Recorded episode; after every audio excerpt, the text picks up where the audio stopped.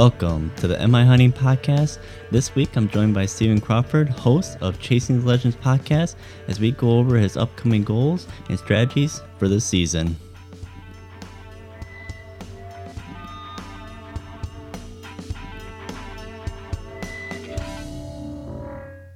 All right. Thank you again for listening to the MI Hunting Podcast here.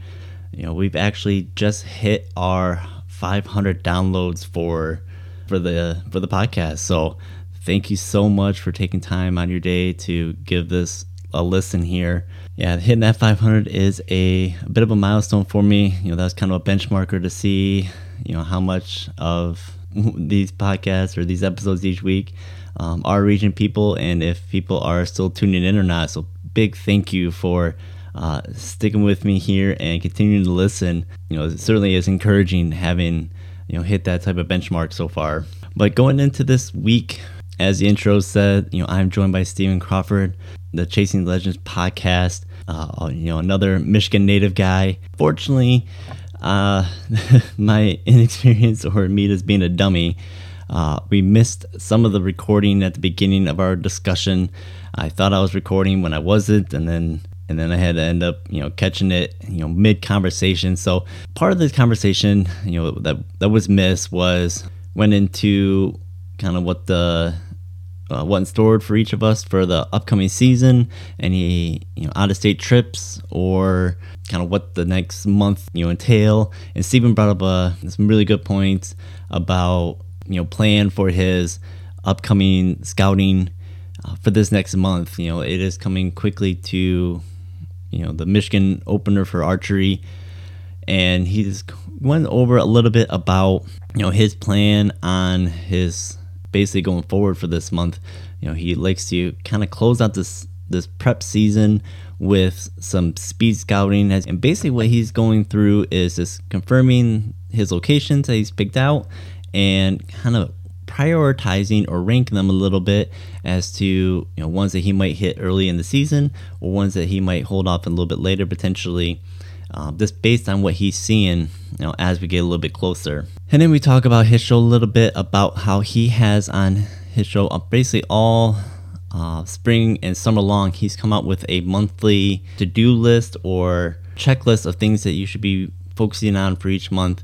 Um, so his September one here should be releasing here shortly. If you're interested, um, certainly I do suggest you give his show a try. Check it out; it's very good. Again, he's another one of those Michigan guys, and you know he's very relatable. You know that was one thing that really, one thing that I really like about his show is that you know he comes off as that average, average hunter. You know, an average guy, um, and he doesn't have you know those lofty goals are kind of unrelatable to the average average hunter. You know, and we do talk a little bit about you know he does do some out of state hunts again, but certainly a lot more people are doing that these days. And again, a lot of his focus is still here in Michigan, as we kind of discussed that you know it's nice to go out some of those other states and kind of experience new things.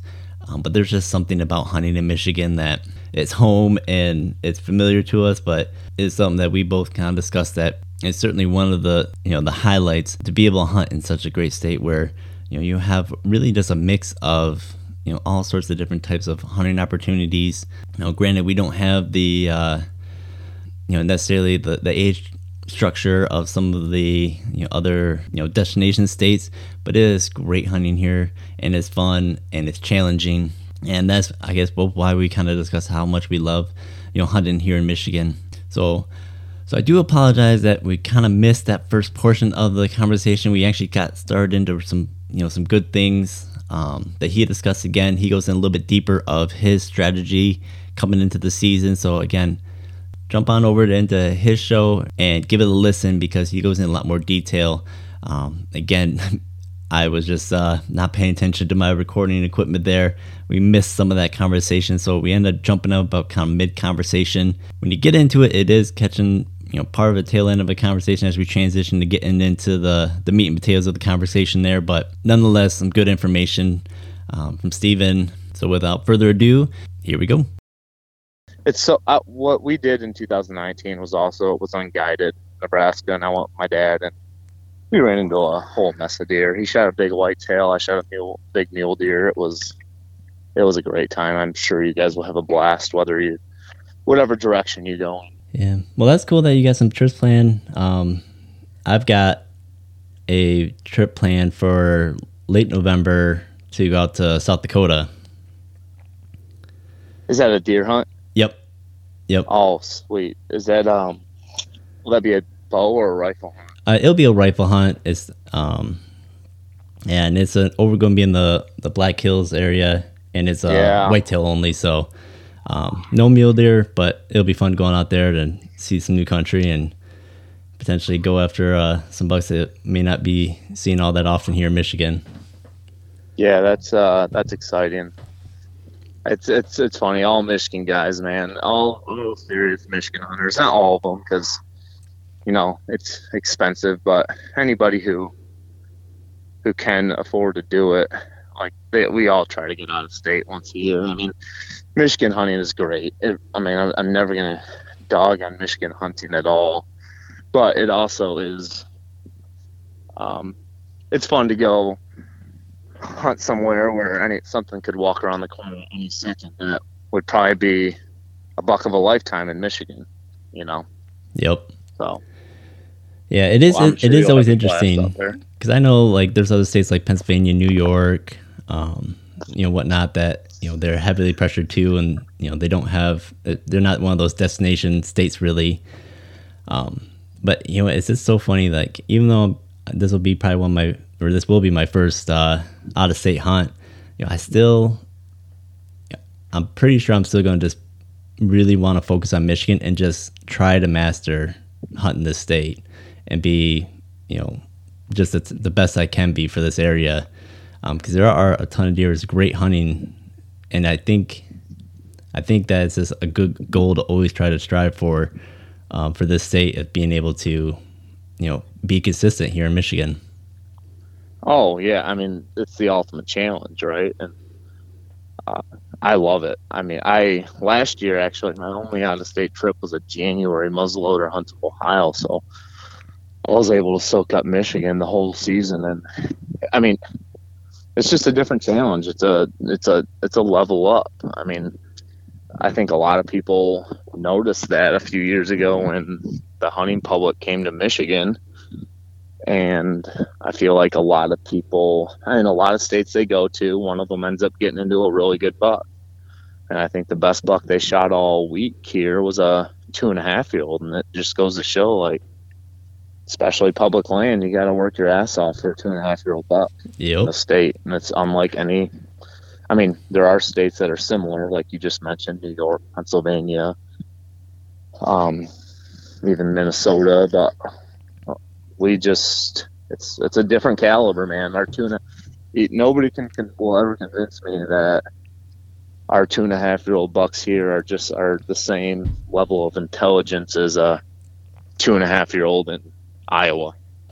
It's a different animal. A two and a half year old in Michigan, I will go to my grave saying it's a smarter animal than a two and a half year old buck in another big Midwestern whitetail state because the amount of pressure they deal with is just you know tenfold of what a buck in another state might realize and pressure educates animals and i think just two and a half year old bucks man they're tough to kill here Yep. And then They- you get into that are. other yeah then you then you even up the game and try to get into three and four year old bucks and they uh they're gray ghosts man they're tough Yep. All right. So, so are you going to be able to go out and uh, are you going to be doing the early antlerless at all and try to fill a doe tag right away? No, no, I'm not. I and one of the main reasons is this new Michigan law with uh, the ten tags that we get. Um, so for anybody that's listening to this podcast that's from out of the state of Michigan, or I mean, even people that are in Michigan probably realize in the past there's been areas in the lower peninsula where it's been really tough to get a doe tag, um, especially on some areas of public land where this year the the new regulations, you can buy 10 doe tags that are good for anywhere in the lower peninsula. Yep. And because of that, and the, I, I this is my plan. We'll see how it works out. But I, I, I, I'm hoping to fill a lot of those doe tags on public land this year. I, I put my put on a weight a, a lot much bigger focus on public land this, this year, scouting and prepping myself for a bunch of public land hunts this fall. Where, and I'm not going to be, I'm not going to discriminate on public land. I'm gonna, I'm gonna try to fill quite a few tags out there if I can. I think it's a heck of an accomplishment to kill a couple does on public land in Michigan. So, um, that's one of my goals this year, and and I believe the correct me if I'm wrong, but the private the the early antlerless season is a private land only. Correct? Yep, to my understanding, yeah, it's private land only. Yep. Yeah, and some and just I don't have permission at many on many private pieces, but the ones I do, um, you can bet your bottom dollar that I get my eyes on a few bucks, and if there's any change, I don't want to do anything that might disturb their early season pattern. Sure. Um, yep. Before October first, because that window of October 1 through October 4, I think, is probably your best chance to kill a target buck throughout the year. I mean, yeah, the rut's probably better hunting, but it's more there's more randomness to it. When early October is your sometimes your only sure thing until maybe it gets a really cold late in the season and muzzleloader, but um, I'm a true believer that if you have your eyes on a buck, your best chance to kill him is your is that virgin sit in the first week of October, and I just don't want to do anything to disturb that, which means I I sit out for antlerless season in September. Yeah, no, especially if you've already got you know eyes on a few bucks that you know, are on those properties. Yeah, I wouldn't mess it up either. Um, I know I'm gonna be taking out or I'm gonna be going out as well as taking my sister out to our private piece that I've done a lot of work on. Um, just because I know we are overrun with those on that property, so we need to thin them out. So I figured it'd be a good way to get yeah, her I mean, going for the I'll, season. It's it's a great opportunity. You know, every every property is different. You know, if I had a if I gained access to a piece that I found out really quickly that the buck to doe ratio was you know 20 25 to 1 and there were you know a bunch of year and a half old bucks on the property i'd be uh i'd be out there in september killing some doe tags too i just uh the pieces that i hunt in in southern michigan are pieces that i've hunted for quite a long time with my old man and we've done a pretty good job of managing the herd as best we can for small pieces in michigan and the buck to doe ratio is pretty pretty good for for for Michigan piece. So that's why I choose to stay out. But heck, if you have a piece of property with a bunch of does crawling around it, it's a great opportunity to go fill some tags and fill the freezer. Yep, yep.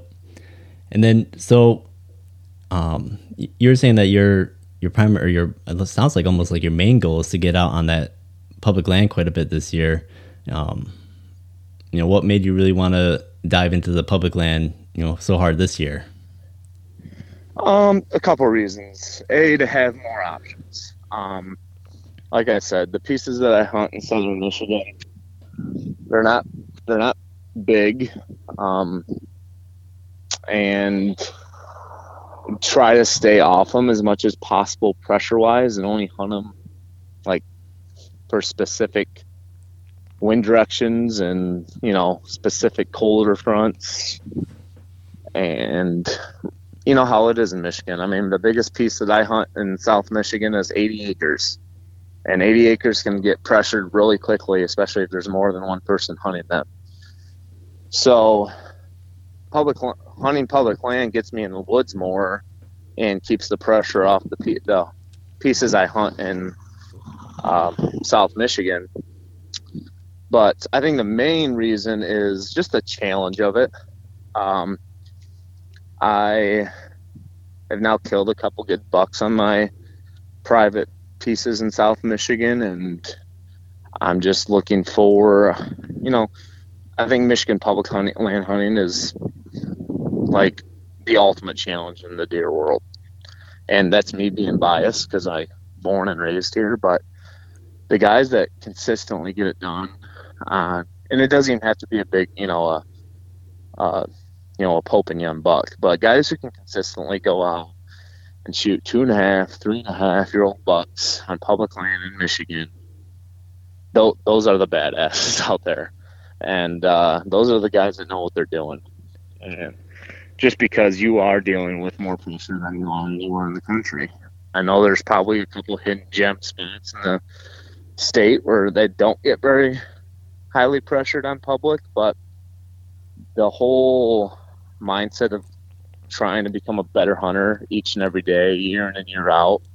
Uh, I think the bigger tract of land, these big pieces of public that we have in Michigan, really enhances your knowledge. So, not only just for Michigan hunting, but the more you enhance your knowledge on hunting public land, it makes those four or five day out of state trips that you're hunting on public land that much more efficient because you're so much more knowledgeable on how you want to hunt it when you get there. Uh, so those are those are the two big reasons why I like to make my public land. A, just the challenge of enhancing my knowledge, the challenge, you know, taking on that challenge of trying to kill a good buck on public land, and hopefully filling a doe tag, few doe tags while I'm at it as well and also just to relieve pressure off the small pieces I hunt in Michigan because, you know, I think we all know p- private land is hard to find um, access to anywhere in the country, but specifically in Michigan with the amount of hunters we have. So, just want to keep those properties humming and keep them keep them at the level they're at now. And one way to do that is stay off them. and hunt them when when the moment's right. Yep. Yeah, I'm I'm again in the same boat as you. You know, you know, with the private land spot again, like you said, our spot that we hunt is 80, 80 acres as well, and yeah, it's really easy to overhunt that small parcel, um, and then ruin the rest of the season for yourself before it really, you know, really before you even get a chance. So, I agree. This the the the public land allows you to have more opportunity and then I've certainly I hunt those public land spots much more aggressively because of how much sure. acreage I have. So I I'm able to take a few more risks and then also learn um, you know those different tactics. You know, being more aggressive, and like you said, ultimately you you learn more from it because you're able to.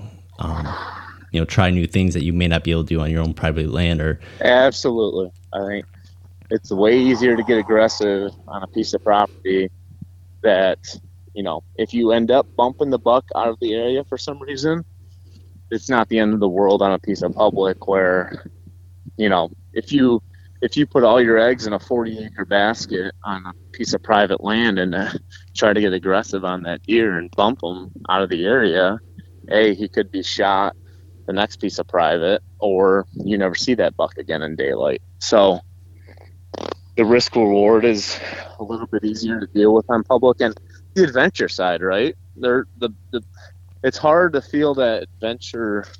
Like I, I love hunting no matter what and no matter where I'm hunting, but that that adventure side of those big tracts of public land are a heck of a lot of fun. And I really didn't realize it until I started hunting public land down in Ohio seven, eight years ago. Like these big, big woods, very hilly terrain and that adventure side of like I have this huge landscape in front of me. Uh, it's not just a 10 acre plot of timber with a bean field. And uh, the adventure side of like exploring and learning and challenge yourself in new areas is is very is so much fun. Yep. Yep, and yeah, it's really easy to get that, especially if you have a big, um, you know, big chunk of uh, land available. You know, as we do here in Michigan, we've got tons of public land. It's really easy to let that wanderlust get a get a hold of you, and you just keep exploring new spots, and you always want to see what's over that next hill. Yes, absolutely. And you know, unless you own, I don't know what your situation is. The properties that I hunt, I don't. The piece of private I hunt, I don't own which means they could be taken away from me by, you know, somebody like a landowner's nephew or son, or I mean, it could happen overnight where those pieces of property are sold off, and you're like, oh, what do I do now? But if the majority of your eggs are in the public land basket, then it's a little bit easier to, to take on that blow. Yep. So, yep. Um, you know, I and I think there's just there's so much public land in Michigan. There's a bunch up toward you. There's still a bunch in Southwest Michigan. There's room for everybody. Yep. There are good bucks to be had out there. So I, am looking forward to it. I'm looking forward to the challenge.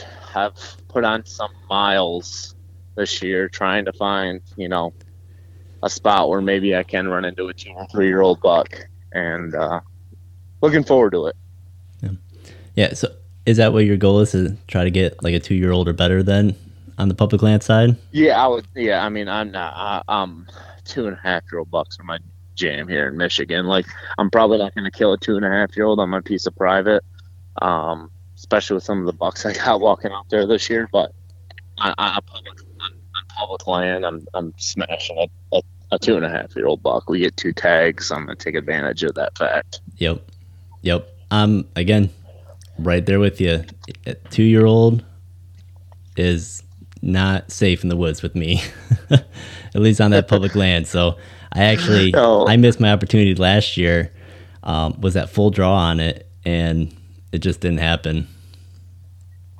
Hey, that's a that's a success though, right? I mean, I I like, I definitely did consider it a success because at no point did the did the buck really realize I was there. It just I think it just got lucky because it was coming through some pines and it was broadside, so I was waiting for it to pass by these pines. And as it was stepping out of that last pine tree for to come into my shooting lane, I went through my draw process. And while I was drawing, the deer did a 90 degree turn and ended up facing directly at me. So I'm at full draw and it's facing me now. So I just held there thinking, okay, he's going to turn. He's going to turn back to the direction that he was going, and I'll get my shot there this deer, for whatever reason, looked over its shoulder, like behind himself, did a complete 180 in one fluid motion, and w- started walking directly away from me at that point. Oh. And I was, are you? I couldn't believe that that deer ha- was clearly going one direction, turned, and then did a 180 and walked away from me. And again, he didn't spook or anything like that. He nonchalantly walked into this other bit of cover. Um, so I don't know why wow. he took that direction he did. The only thing I can think is that he might have been doing that little J hook motion, getting into heading towards his bedding area. So he was looping around and made it kind of towards the end of that J hook and ended up turning because he was going to head directly into his bedding area at that point. I don't know if that's what he was doing, but he just yeah he looped around and then just turned right back right in the other direction, and n- never presented that you know a, a broadside shot for me, so I had to hold off on it. I mean, you very well could be right. Could have been heading back to his bed doing his little J hook, but how many hunters out there are like, why, like we all have that story of like those close calls and why did he do that right then and there? Haunts you, man, but that's what keeps you coming back. Yeah, yeah, but like you said, um, I consider that a success because he didn't know I was there. I, I managed to get the full draw. If he would have done just a, a one or two things differently, he would have got an arrow at him. Yeah, that's for sure. I mean, public land, that's almost considered like an opportunity. That's that's huge success. And you know, if I don't, I don't, I don't want to come out and say that killing a two and a half year old buck is like my main goal. My main goal is just kind of like enhance my knowledge continue to learn. If I get an opportunity, great. If I can kill a couple, if I can fill a doe tag or two in the process, great. Uh, but I just really want to learn more about these pieces of public and how I'm gonna hunt. How I'm gonna, you know, it's gonna be a big learning curve for me. You know, I've I've hunted public land quite a bit in the past, but not a ton in Michigan.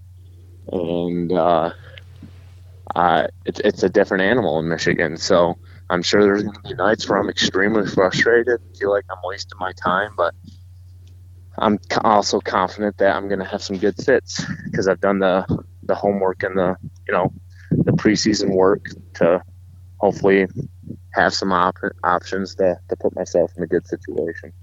Yeah. So in in with all that work and all your prep and scouting and whatnot, you know, are is there a particular area that you're focusing on? Are you looking at you know transition areas, you know, the thick bedding swamps? Yeah, so I mean, it depends on the, the, the time of year, um, and it's gonna relate, and some of my strategies gonna relate to what kind of pressure I'm seeing and during bow season in those areas on the public. But um, I think a lot of, a, and I'm if I if I stumble into a doe, great. But really, what I'm I'm hunting bucks. So, what I think I think a lot of more mature bucks in the state of Michigan, it's going to be very hard to kill them on a, on a primary food source in October. Uh, they've dealt with a lot of pressure, and I feel like when that velvet comes off, the activity switches dramatically. Where a secondary food source might become their primary food source. And the only time they're hitting that primary food source, whether it be a cornfield or a bean field or a, um, some kind of private land food plot off the public, uh, I think it's all. Ha- I think a lot of it's going to be happening at night. So early on in the season, I'm not seeing a ton of pressure I'm hunting. I'm looking for those. I'm looking at those secondary food sources. So what I mean by that is I'm looking for those solitaire oaks, those small oak groves. I have run into some areas that is like that are like straight white oak, and those areas are that's like hunting a cornfield, um, because there's so much food available. It's hard to put yourself in the exact right spot. So I'm not so focused on those. I'm looking for like solitaire oaks, that you know they might be the only food source for 200 yards. Um, I stumbled in a couple apple trees that I plan on hunting early season that are tucked up pretty close to to bedding areas, and all these secondary food sources are all within hundred yards of a pri- of what I see as a primary bedding area. Gotcha. So you're kind uh, of focusing on that that food source that's in between that main food source, or they're like their nightly food source and their beds. Then does that sound Correct. about right? Okay. Yep.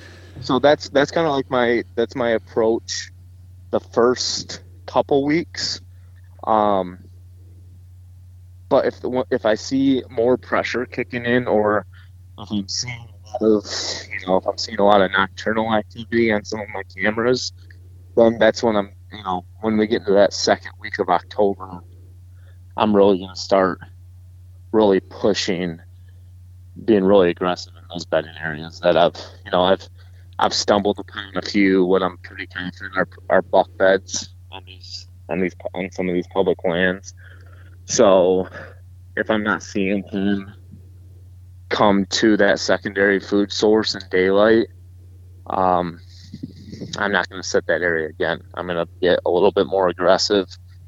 I'm going to push. I have some swamps that have some little islands on them that I got my eye on that it's going to be hell to get back to, but I am confident that there's deer in those areas just from looking at sign.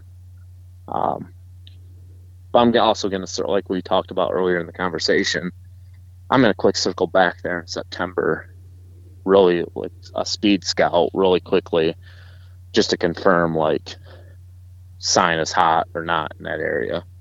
Yep. Um, so the, the farther we, the closer we get into October, um, the further we push into October, really going to be concentrated on pushing those those bedding areas.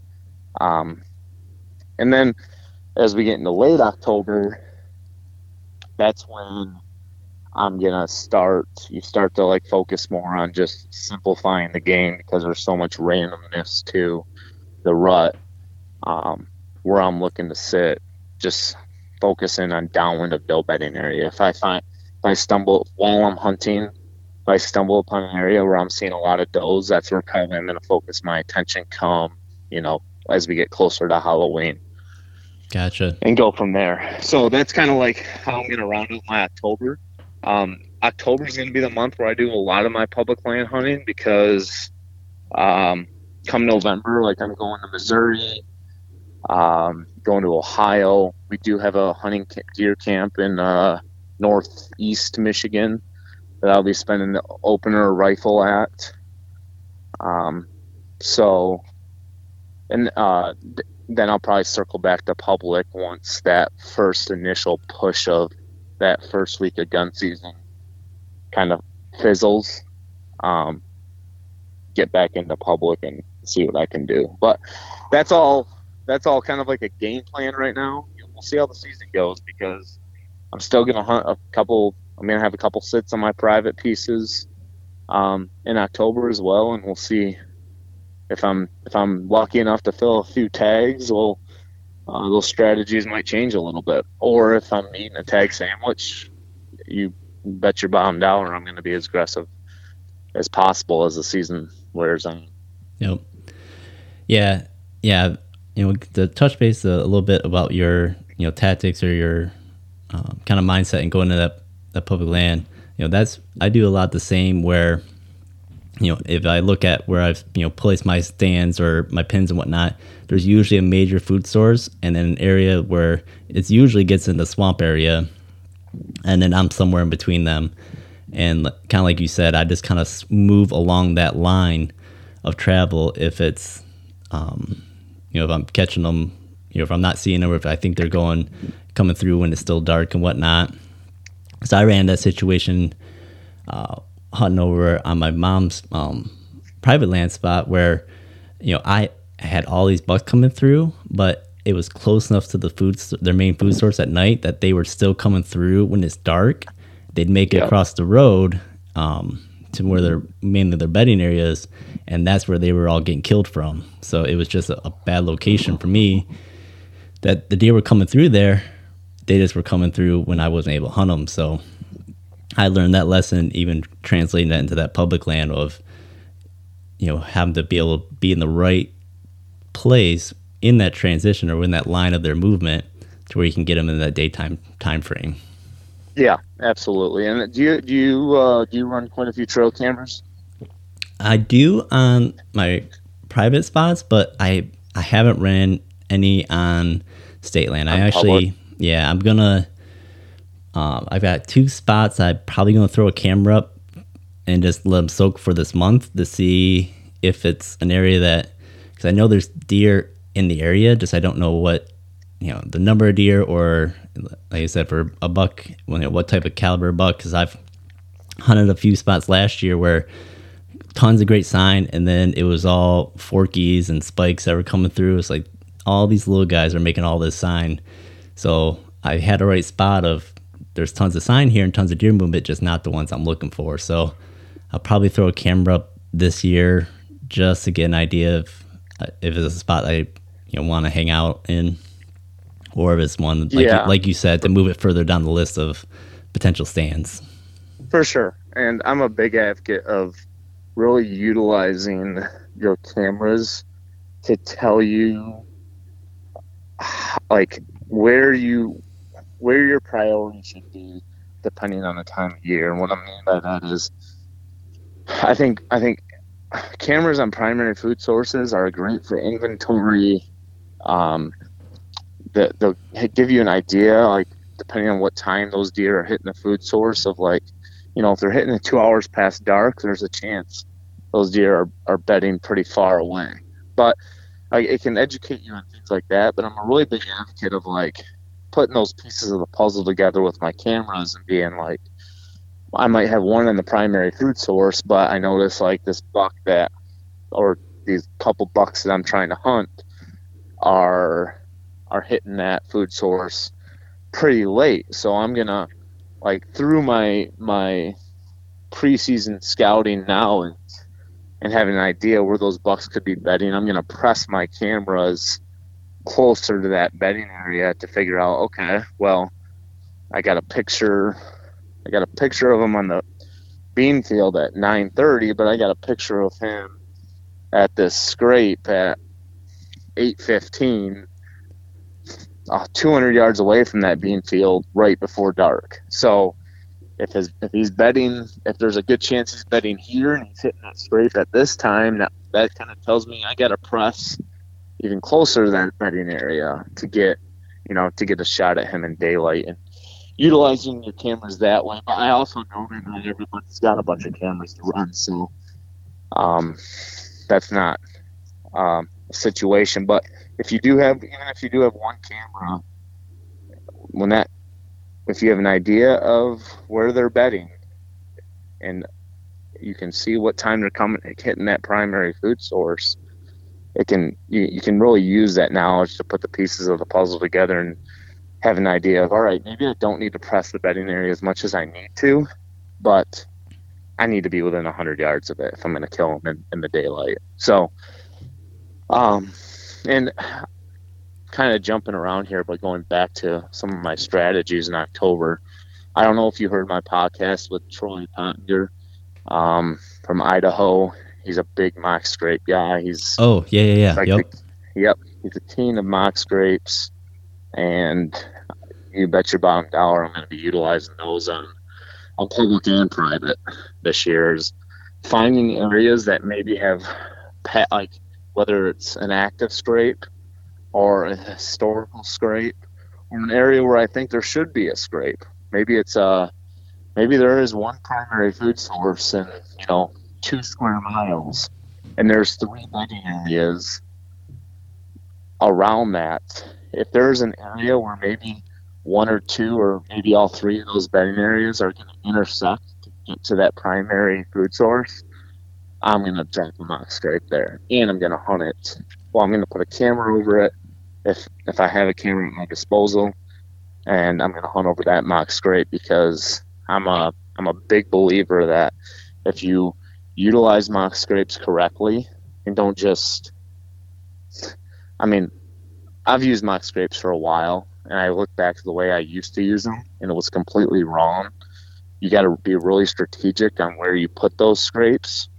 Um, but if you're able to learn and put those mock scrapes in the correct spots, um, you can literally trap that deer. You can you can kill them in that scrape yep. if uh, um, if you're using it strategically properly. So.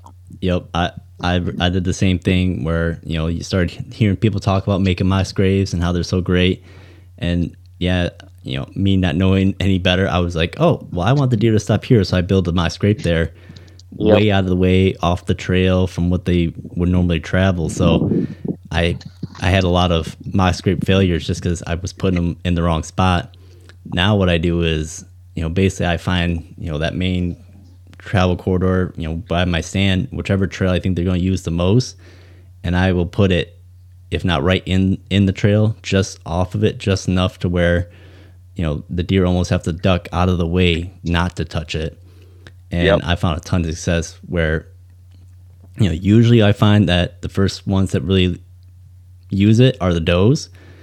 But as soon as those does start hitting it, you'll you'll know very quickly uh, when those bucks are are in that seeking phase because you'll see them. You'll have you know a doe using that you know licking branch or using or going through that scrape, and then next you know, you know usually about mid mid to end of October you'll start seeing them bucks all of a sudden appear, and every one of them is going to stop and uh, you know play around with that like licking branch.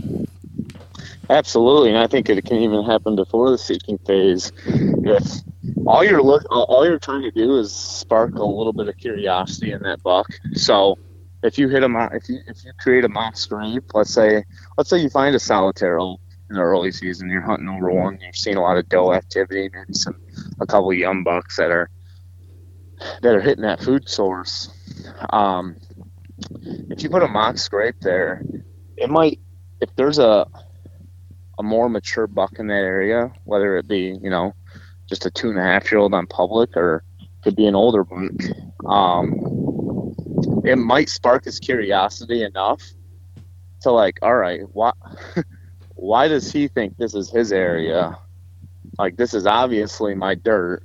I'm gonna like, or get that whiff of you know of, of something that he's not used to that might just irritate him enough to come to that oak tree a half an hour earlier than he usually does. So, um, I, th- I think they can be just as vital in in the early season. But obviously, as you like you said, as you approach that Halloween date, that's when, you know, that's when you you see the most activity on those scrapes from from hardhorn. So, um, I, I'm I'm a huge advocate of of uh, of utilizing those and getting those out like while you're doing your speed scouting in September. Like if if you don't have them out already, if if you can find if you find a, a strategically correct spot, and I don't want to go into too much of the weeds on that. You can listen to my Chasing Legends podcast with Troy to learn about that. But um, if you can find a good spot to put a scrape, put one down early because it, it anything to increase your chances, right? So. Yep.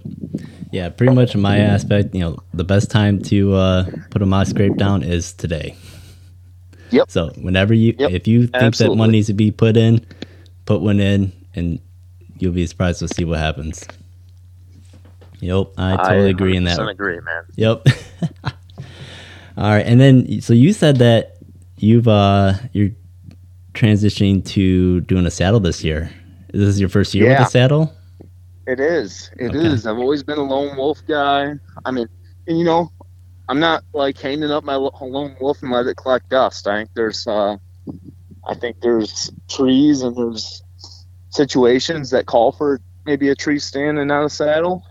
But uh, I got hooked up with the guys at Latitude Outdoors, Michigan-based company. Yep. Bunch of really cool guys, and uh, they came out with quite the product. Very quiet, very obviously very light, um, easy to use and I'm uh, I'm very much looking forward to it. I think it's going to change, especially on those uh, those public land hunts where you're getting back there quite a bit.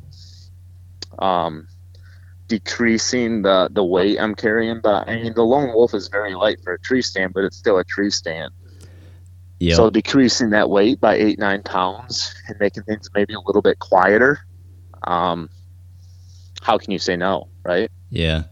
Yeah, last year, well, at end of last year, I ended up buying a um, a tree stand from XOP, um, thinking I was going to mainly use it as my like mobile setup. But even with just playing around with it, you know, it's still a tree stand, and you know, even though it is much lighter than your typical you know steel um, or permanent stand, it's it's still a tree stand when you're trying to set up. So it is a bit of a pain in the butt still to get it on the tree and whatnot. You're doing a ton, you're still doing a ton of movement, um, and it's still not the easiest thing to do just because of the size of the standstill. So I actually, for sure, I did I did the same thing. I actually just pulled the trigger and um, purchased a saddle from Latitude as well just last night. So nice. I'm gonna nice. I'm gonna try that too. Uh, Did you go with the method? The method two? Um, no, I did the classic two. Okay. So okay. I, I really like that the method, but I don't know. I like I like the simplicity of the classic with it just being the single piece, but I do really yep. like how they with the two piece system of the of the method of you know you can u- utilize that upper part as more of that back support, and then For the lower portion um, to you know support your your weight more. Yeah, honestly, the classic's great. It, it it's a great product. It's that it's a single piece, very simplified. The the biggest reason why I went with the Milk is because looking ahead at some of my rut hunts, and I'm going to be rocking the saddle out in Missouri, potentially in Ohio too. It's really hard for me to get out of the stand in early November, especially you know unless it unless it's like last year. I'm hoping pray to God we don't have another 75 degree rut, but if it's a decent weather day, it's really hard for me to get out of the stand. And I might end like there's some days that I don't plan to sit all day, and I do. And having that extra back support, that two piece of the method, um, kind of was like a, I was like, well, if I'm going to be in a saddle for 11 hours, uh, it's probably best for me to have some back support. Yep. So. Yeah, they. Yeah, but. Yeah, when I I was, I mean, this is kind of a last minute you know idea for me to, to try saddling because you know I I planned on using this tree stand that I haven't even put a season in with it yet. But then you know this me with you know testing it and trying it, you know get trying to get in the tree with it. It was still it. I don't know. For me, it was still a pain in the butt. Like it didn't make much difference compared to just hanging a regular tree stand for me at that point. Yeah. Yeah. So, so I looked into it, and yeah, I was looking at all the the companies, and yeah, I mean, with the latitude, the fact that you know they basically don't have all the metal buckles and everything like that, very light, very quiet, and then uh, the fact that they're Michigan made the boot, that was the the deciding factor for Icing me. on the cake. Yep. Yeah. Yeah. Like it, they were a little bit more pricey than some of the other manufacturers, you, but the fact that it's you know made in Michigan and whatnot, and I know it's not being made overseas or whatnot, uh, it was For worth the extra money for Manufactured me. in the U.S. right here, and you you get what you pay for, right? So, Yep. Um, I'm looking forward to rocking it. I'm not gonna, like I said, I'll, I'll have that lone wolf. I, I got, you know, like anything else, practice, and you know, being a little bit of a gearhead and silencing the tree stand a little bit and the sticks helped over time, and I, I, I could rock that. If I forgot my saddle and just had my lone wolf, I could still rock a mobile setup for a week. But um, having the uh, um, having both options will be nice because, uh, and you know, I'm probably going to be leaning toward the saddle more often than not. But um, it's also nice to, you know, sometimes sit in a tree stand. So, or if you don't, if I don't have a long walk in and um, and I'm going to be sitting all day, then that tree stand might be the com- more comfortable option. So it's nice to have both. Yeah. Oh yeah, I'm still most definitely going to utilize both. I'm pretty sure, like you said, going to lean towards that saddle more because, yeah, even with me trying out that a mobile tree stand, I just think that that saddle's just a little bit slicker. You can get in a little bit quieter, a little bit quicker, I think. So, but we'll see how it goes for sure. Yeah, my biggest piece of advice to you is as soon as you get that thing, just climb that tree and start shooting because it's different. Okay. Um, it's shooting at a stand. It, uh, I'm going over to my cousin's house tonight actually to shoot again out of it because it's it's different. Takes some getting used to, but um, like anything else, the more you practice, the easier it'll become when when it's the moment. Gotcha. All right, so I'm actually starting to run out of time here. I gotta get ready here for work. but Yeah. I want to go over two things for you, or actually two things. So one is gear related. The other one is like a uh, like a hunting hack. So um, to close, one piece of gear that you think, um, you know, or one piece of gear that you won't, you know, head out to the woods with, or that you utilize the most. And again, that's outside of like your camo or having your bow or whatnot. What would so one a piece, of gear? that that I like I 100% need to hang every time I hit the woods. or just have or utilize? Yeah. What would you say that you know if you had to? A windicator, Okay. Um, like a milkweed, wins everything. Um, especially if you're hunting any kind of any kind of like terrain that has a little bit of character to it that could fool like you know i've been hunting in spots where the wind just feels like it's directly in my face or directly off my cheek and i throw some milkweed out and it might be that way for like three yards and then it just totally shifts and it's like holy shit that's why i'm not seeing deer right now so when i started using milkweed two years ago um, just a game changer um, whether you're hunting farm country, swamp country, hill country, the wind is always shifting in a way that we don't realize. And that little shift that you might not be realizing could be the reason why you don't kill a deer that night. So, or see a deer that night. So, um, yeah, milkweed. Gotcha. Yeah, that's that's certainly a good one for sure. All right, and then what would be one type of um, like hack or one thing that you um, would say you know could make that you know make a, a hunt go a little bit better or a, you know a, a routine or something like that that could help someone out. Um, that's a good question. I well, like we just discussed for five ten minutes. Um, if you aren't on the mock scrape game, I would educate yourself on it and um, and start utilizing it because that could be the difference of you seeing that buck, you know, five minutes before shooting light ends compared to uh, on your trail camera an hour after you got out of your stand. So utilizing those monitors because I think they can work throughout the year.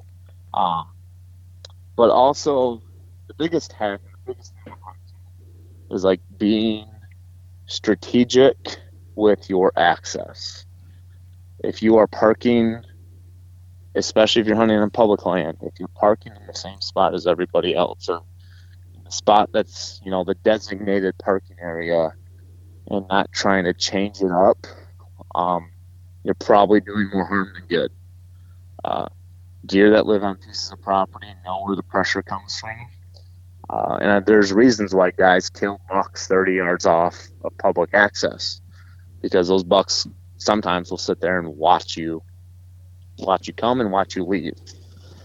So i don't care if not, it, if your hunt is only an hour if it takes you two hours to get in as long as that as you if you get in undetected that is everything. So um, it's not really a hack it's kind of common sense but watching guys access their properties like I have.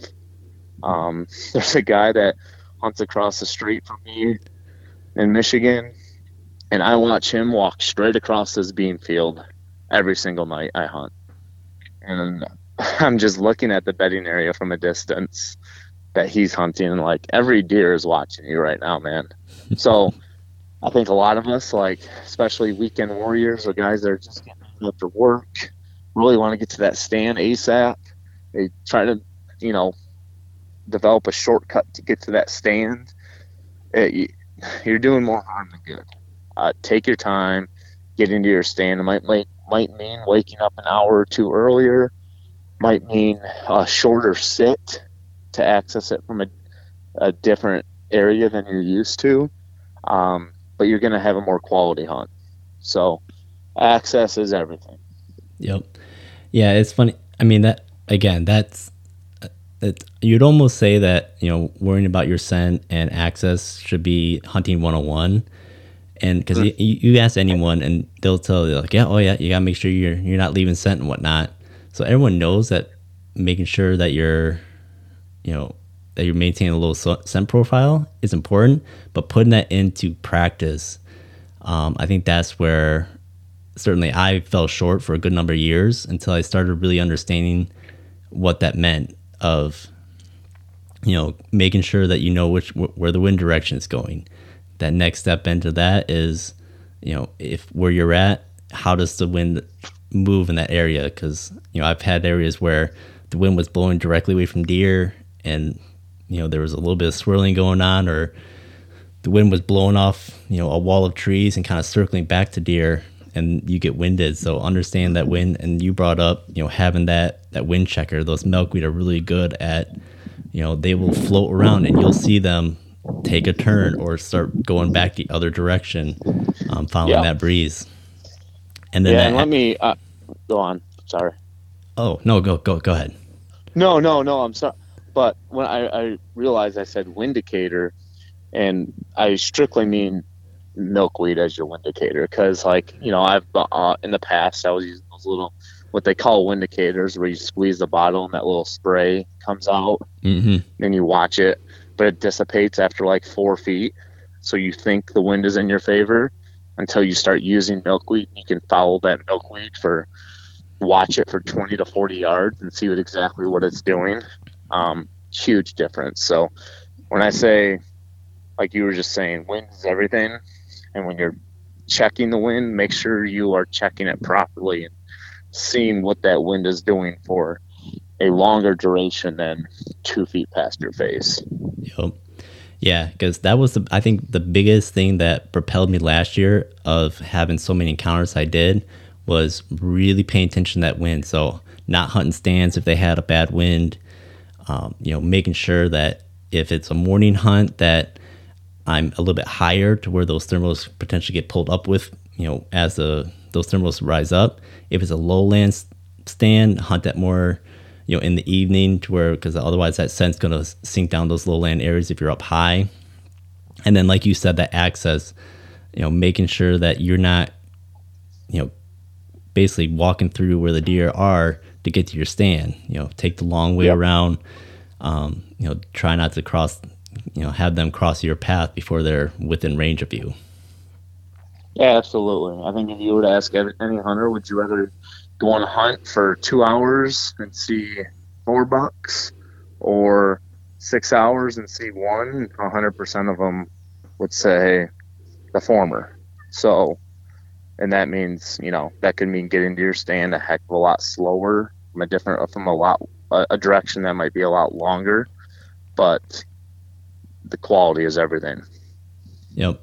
Yeah, and the, I think the last little bit, the one thing I would add on to for like my hack again is on that scent, um, you know, practice, either having some type of scent eliminating spray or what I used last year was I had a little ozone generator, so I'd take all my hunting stuff off, throw it in the tote, I'd turn that ozone generator on, and that just gave me that little bit extra reassurance that you know my hunting clothes you know after i've been sweating in them or wearing in them you know that scent starting to get saturated on my clothes that that ozone in my tote would uh you know kind of take some of that scent away. And that made it a lot easier for me where i wasn't you know being so particular about having to wash my you know hunting clothes nearly as often. And i For noticed sure. i Yeah, still noticed a good improvement where you know even after even not washing my hunting clothes nearly as often I still wasn't getting you know winded or you know or at least realize or where I could see that deer were clearly winding me. Absolutely. I mean, I, I I'm a true believer that you'll never fool a buck's nose, but it also could be the difference in buying you that five or six extra seconds. You Yep. know, where he doesn't realize it right away. Yep. And those are the only seconds you need. So Yeah, I know. I always my my dad always teases me about all like the nitpick things that I do, and he says, "Why are you doing all like?" He's like, "Like, well, it may not make much difference, but if that gets me a step or two, then I'm gonna do this extra thing, even though if it's a pain in the butt." absolutely, like you said, like we said before, Michigan bucks are some of the toughest bucks to kill in the country, especially the mature ones. So anything that could potentially give us a leg up for even two or three seconds, you know, I'm going to take advantage of that. Yep. Yep. All right, sir. Well, I am out of time here, so I gotta get myself ready for work for tonight. So, um, no problem, Ty. Thanks for having me on, man. Oh no, thank you for taking your time to come on, and you know, certainly good luck to you this upcoming season. Good luck on your trips, and uh, good luck on the final preparation for your wedding. I appreciate it. Uh, good thing hunting season's around the corner to keep me kind of preoccupied, so that's not the only thing on my mind. Yep. But uh, yeah, I appreciate it, man, and uh, we'll stay in touch. And good luck this October. Send me a picture. When you, Yeah. uh, when you fill that tag. Yep. Send you. Thanks, man. All right. Take care. Yep, we'll see you, Ty. Bye. All right, and that's a wrap. Big thank you again to Steven for taking time out of his evening to uh, come on the show and talk with me a bit. It was always fun, you know, having a conversation with someone else and not just having to be me monologuing and you know going over, you know, I'm thinking. But it's great to get another perspective. So he's always got a really good perspective. You know, that's again another reason why I love his show. You know, I've learned quite a bit of just how you know he approaches hunting and how I've been able to apply it to my own situation as well. So again, check out his show. Again, is Chasing Legends. Um, and again, you can find that pretty much anywhere where you can find a podcast. So give him a listen. You know, and just closing too, you know, he did bring up some good points about you know, with the mock scrapes and whatnot. That again, that was another great episode on his show. So if you want to learn more about you know implementing mock scrapes and whatnot, again, go on over to his show and give that one a listen. And I will again list, I'll link uh, his show as well as that episode on the mock scrapes uh, down in the show notes. If you want to quick jump over to his show and give that a listen as well, um, I'm gonna have that available. And again, we're looking at you know it's already the first week of September, so we only got a few weeks left uh, before the bow opener, and then again you got the youth uh, or the Liberty Hunt, the 11th and 12th, I believe, this year. So it's an early hunt. And then again, we're looking at the 18th and 19th for the early antlerless season. You know, a good opportunity to get out and harvest some does, get out there early. And again, that is for private land. So if you have a private land spot where you could do that, and like Steven said, if you're not worried about blowing out the area, or potentially disrupting uh, your buck activity, then that's a good time to get out there as well. And then a short couple weeks after that, uh, we'll be right at the time for archery season to begin. So get that final prep work done. Do any last minute scouting. Again, you can do that speed scouting type stuff that Steven did talk about as well. You know, this is the last little bit of uh, prep time really before you start really getting the season. So make sure that you're that you're prepped and ready to go with all your stand locations and hunting spots. Make sure your gear is ready to go. So get that last minute prep work in because the season will be upon us before you know it.